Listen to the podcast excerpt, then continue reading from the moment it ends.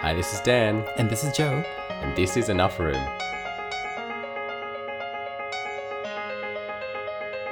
Hey, welcome back again. Back like a boomerang, as they yes, say in Australia. I feel like we haven't used that for a while. Um, yes, we're back, and we are back with Andre.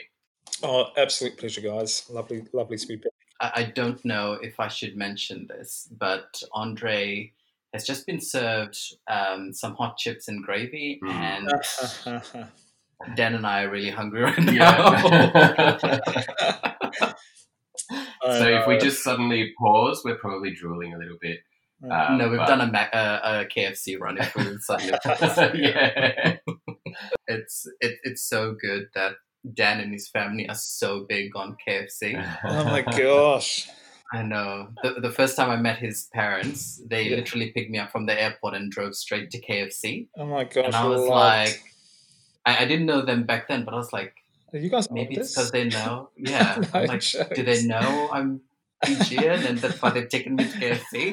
yeah. Probably sitting there like, um, stereotyping. then after a few months, he's like, oh.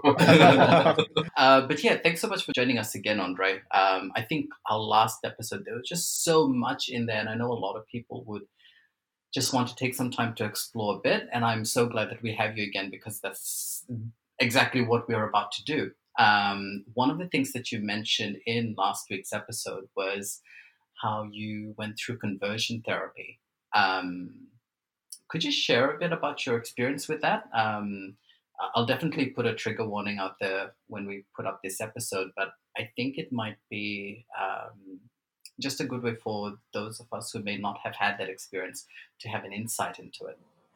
Yeah, sure. So, um, so conversion therapy is often referred to now these days as conversion practices, and the reason they do that is because uh, when we think of conversion therapy, we very much think of this type of course or sort of Mm. seminar or sort of practice by which someone undergoes, you know, this real intentional, you know, um, sort of strategies to try to make people straight. And the reason they call it conversion practices is because it recognizes that actually it's this, it represents an ideology that's actually far broader.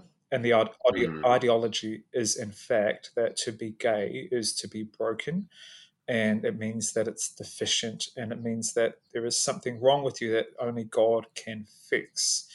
So Mm. that's all to say that I found myself going to groups in Sydney um, and also a course in New Zealand when, while I was living in Sydney that would be absolutely described as conversion therapy. So, you know, you you have workbooks, you're parts of groups where other men are involved, and you, you know, look through your whole childhood, what they call sort of um, pseudo psychological sort of practices where they look at your past and they sort of and the whole other idea is as well is that um, there was sort of trauma that you experience um, in your past that made you gay and if you can just break that once you identify what it is then you can now be straight so um, I went to these groups in Sydney, and I drove myself there every Thursday. And when I wasn't at the groups, I was taking part in different books, videos, etc. Yeah, you have to confess a whole bunch of things. And looking back now, it's just very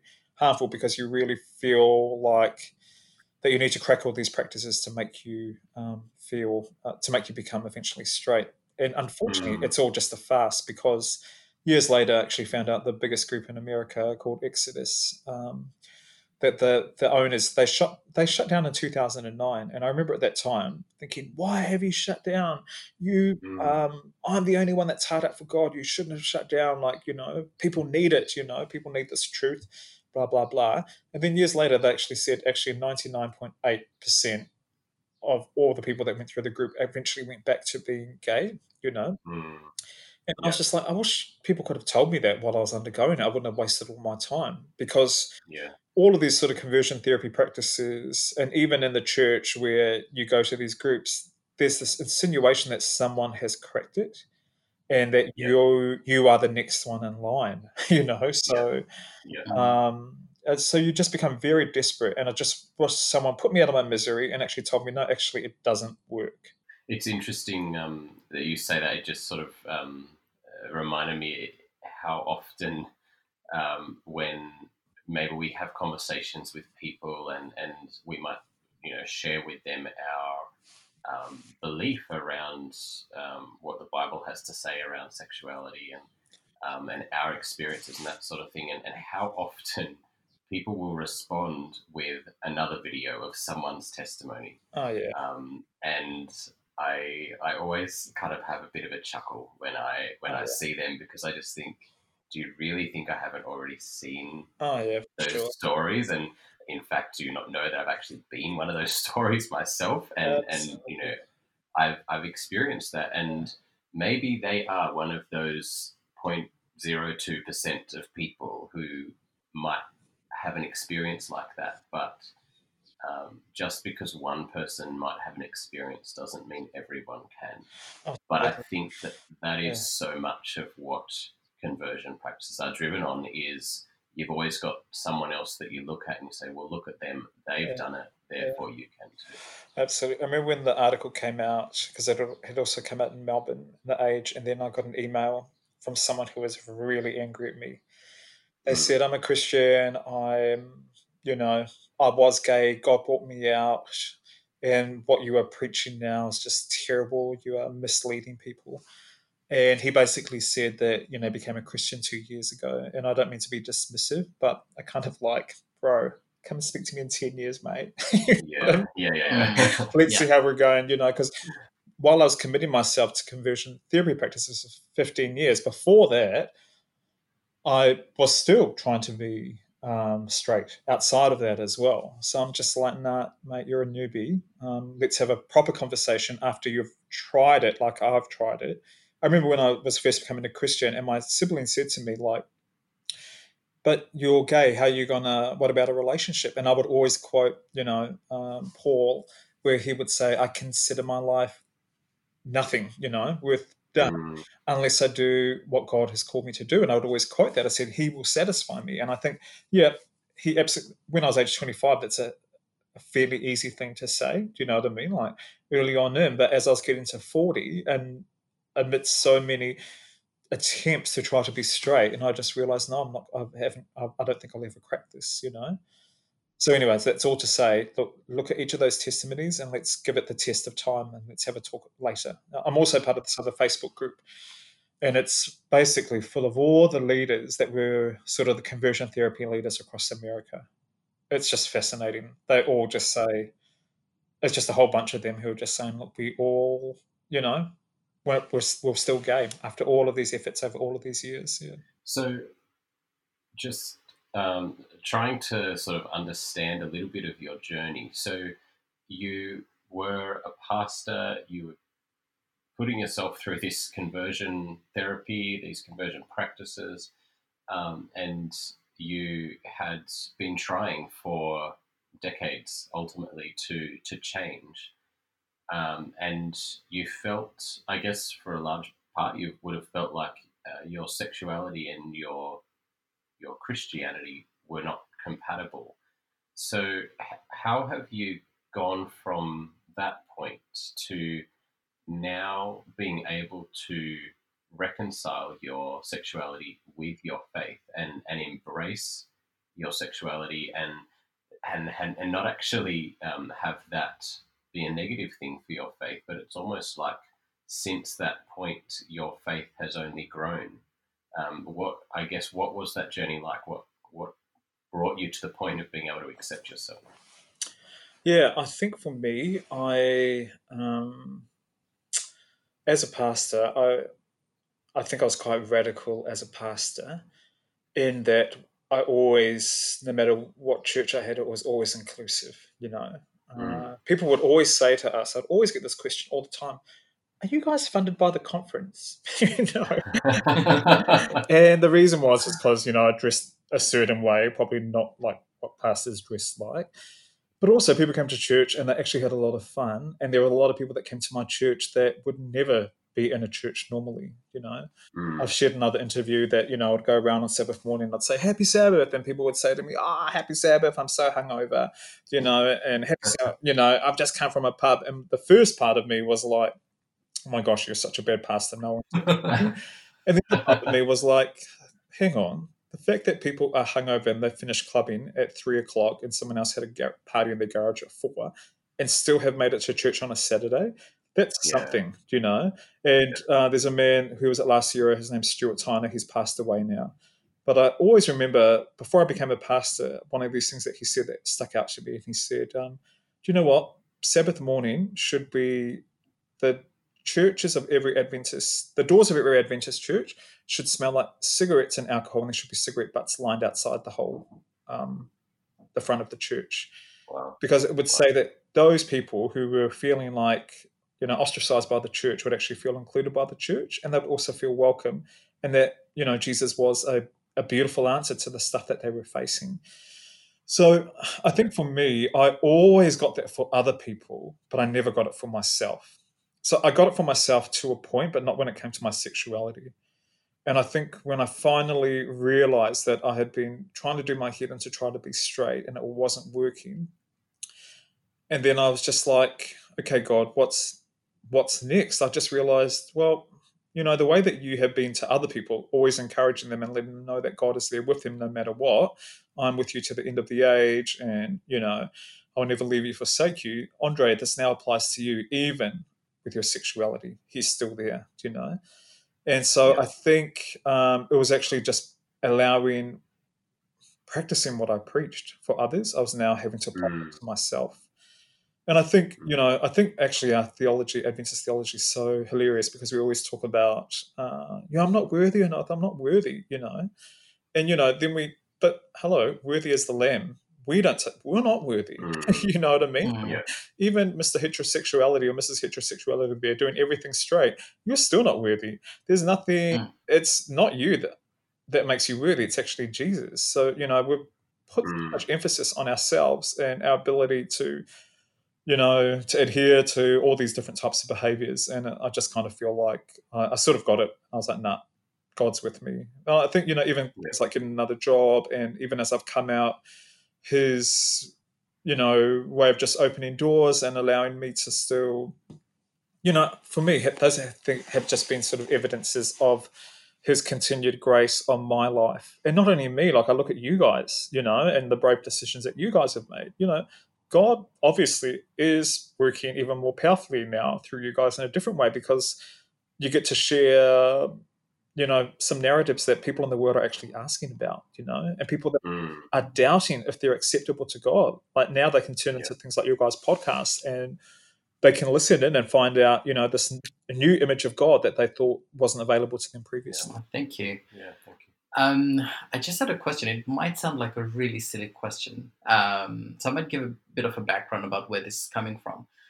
Um, with your experience with convert, uh, well, with your experience with um, conversion therapy, or um, why did you, why did you even think of that as an option for you? Why did you go there in the first place? Was it purely because of what you've seen in the Bible um, and what you were interpreting back then? Or was there more to it than just the religious side of it? Oh, it was definitely the Bible, but it was um, the first time I heard about conversion therapy. I was living in New Zealand. I moved to Australia in 2004. Mm. Um, and then when I became a pastor, I um, I thought, mate, we need to up the ante on this. And I, I thought that the conversion therapy wouldn't be a silver bullet, but it would be the final solution because I had tried by myself for so long to try to become straight, you know. And I thought these are the things because those are the testimonies that you see on YouTube. So this Mm. group will help me. So, I mean, I look back now, and just to your point, I don't hear of conversion therapy in the Bible, FYI. you know, um, it's absolutely a man-made construct, you know. Mm. And uh, this parachurch one that has just come out of America and has infiltrated the entire world. Um, ILGA, the International Lesbian and Gay Association, have just uh, issued a report last month, I think, and I'm very privileged to have been mentioned in that. But basically, unfortunately, it takes a global view at the harmful practices of conversion therapy. It happens in every country, unfortunately. Everywhere there's religion, it's mm. happening. Um, in Australia, I just want to give a cool shout out just to Nathan Despott at um, Brave and Chris Csabs as well, who are doing a really phenomenal job in terms of um, working with different states and also working with churches as well to unravel the harms of conversion therapy and even to challenge states in terms of the uh, lawfulness um, and also the harm that this brings to young gay people um, and how the church is aiding that in many ways as well. Because. I, I often think about my my own experience. While I didn't go through the full conversion therapy thing, um, it, it was interesting. Ever since I can remember, um, I think I've always known that my mom, my mom has always known that I was gay, and you know she'd always tell me, pray, keep praying, keep praying, and you know everyone else who um, soon found out that I was gay would always say the same thing, you know, keep praying, God will change you, keep praying, God will change you, and then obviously life happened, and here am I with Daniel, and this was at the beginning of this year. Um, when he proposed to me. And I remember on the drive back from the Hunter Valley, and my sister was in the car, and she was sitting next to me, and she turns to me, and then she goes, You're not going to be alone anymore. And all of a sudden, all of these comments that I've been hearing from, you know, from family and from my mom came flooding back to me. And I started asking that question like, and I should probably have this conversation with her. She's probably listening to this right now. Um, but the everything just came back to me how you know they they kept saying, "Keep praying, keep praying, and God will change you." And I started wondering, was it coming from purely a place of you know this is what the Bible says and this is why we believe it, or are there more social uh, nuances that are coming in here where we see gay people in a certain light, we see um, you know homosexual people, LGBTQ plus people, as not having a future in a family or not having that partnership, um, especially you know being Fijian and from the islands. Um, that is something you don't see. You don't see um, gay couples. Um, and that's why I sort of asked that question. Yeah. there was, you know, oh gosh, that is such an awesome question, Joe. I remember when I got interviewed on SBS in Australia, and Jenny Brockie, the host, asked me, "So, conversion therapy? Did you know? Did you hear about these messages growing up in church?" And I was like, "No way." Uh, island churches are so conservative that they would never mention homosexuality, you know. uh, so it was more from the societal stigma, you know, mm. homosexuality is, and I think um, these issues absolutely get conflated, you know, like the culture and um, the gay issue. And people can't, and, and sorry, the the gay issue gets conflated with culture and also with religion, and they get mixed up. And no one has taken the time to do it as just what you have said and delineate that. So you know the the fact that we will end up alone, you know, mm. what we believe. Like and so then all this becomes a sum total of why being gay is bad, but no one has taken the time to sort of like break it down and actually yeah. tease out the different issues. Um, so I absolutely agree with you. Uh, so even though I'm all for uh, the banning of conversion therapy, my I suspect that in island churches it actually won't make a difference because that's not where they get their cues from anyway. You know, oh, their yeah. cues are coming from somewhere else. You know, when we think about family and all the other sort of stuff. Uh, I think it's interesting. Um, you know, yeah, obviously culture has a huge, huge part to play in it, and I think in many ways, um, I, I, mean, I grew up in a very different culture. I did grow up in in Australia, which is much more of a secular society, um, and yet I think it's it's changed a lot now. But I think even growing up, there was just still this idea that um, homosexuality was different, and you didn't get into long term relationships. It was a promiscuous lifestyle, all that sort of thing. Um, but then I think from the church's perspective, there was always always this idea that um, you know homosexuality is wrong, and, and and God always has a reason for for why things are wrong, and you can see that people who are gay they're not happy, and they're never going to experience happiness while they're living out this um, you know this lifestyle that they're pursuing, and and the only way that they'll experience happiness is if they turn their lives over to God and they and they are converted, sort of thing. Um, I guess having said all of that, um, in in reality, have you found that um, you know the more you have embraced your sexuality and um, I guess just being more true to yourself, have you found that you can't be happy or that you can't experience joy or that you can't live a normal life? Oh, mate, can I just say that I feel like, um, okay, I'm gonna. This is gonna sound really hard out, but I feel like we're the only honest ones. you know, like say this, like if you put an older teenager, someone 18s in the church now, like in our church circles, who's 18 to 25, you put a gay person next to a heterosexual person, I'll tell you who's most more promiscuous of those people who are still in the church. It's not the gay person. Mhm. No. So um, we are here because we are desperate because we, you know, the world is beckoning us. That's what you know, gay culture beckons because they've been so ostracized by the church. But we Yeah. stay in the church because we want to serve God and do right by God. And this is a Mm. massive generalization, but um, but I can tell you there's a lot of heterosexual young people who are in the church and who do sleep around, but still at the church. But they don't have to come to church the next week and feel bad that someone from the front is going to preach about what they're doing sexually. But we do that all the time with gay people. So we've kind of Mm. vilified this cohort of young people um, who are actually, if they're in the church, they're trying their best, and it's really likely that they're not going to, that they'd probably be celibate or trying their hardest, you know.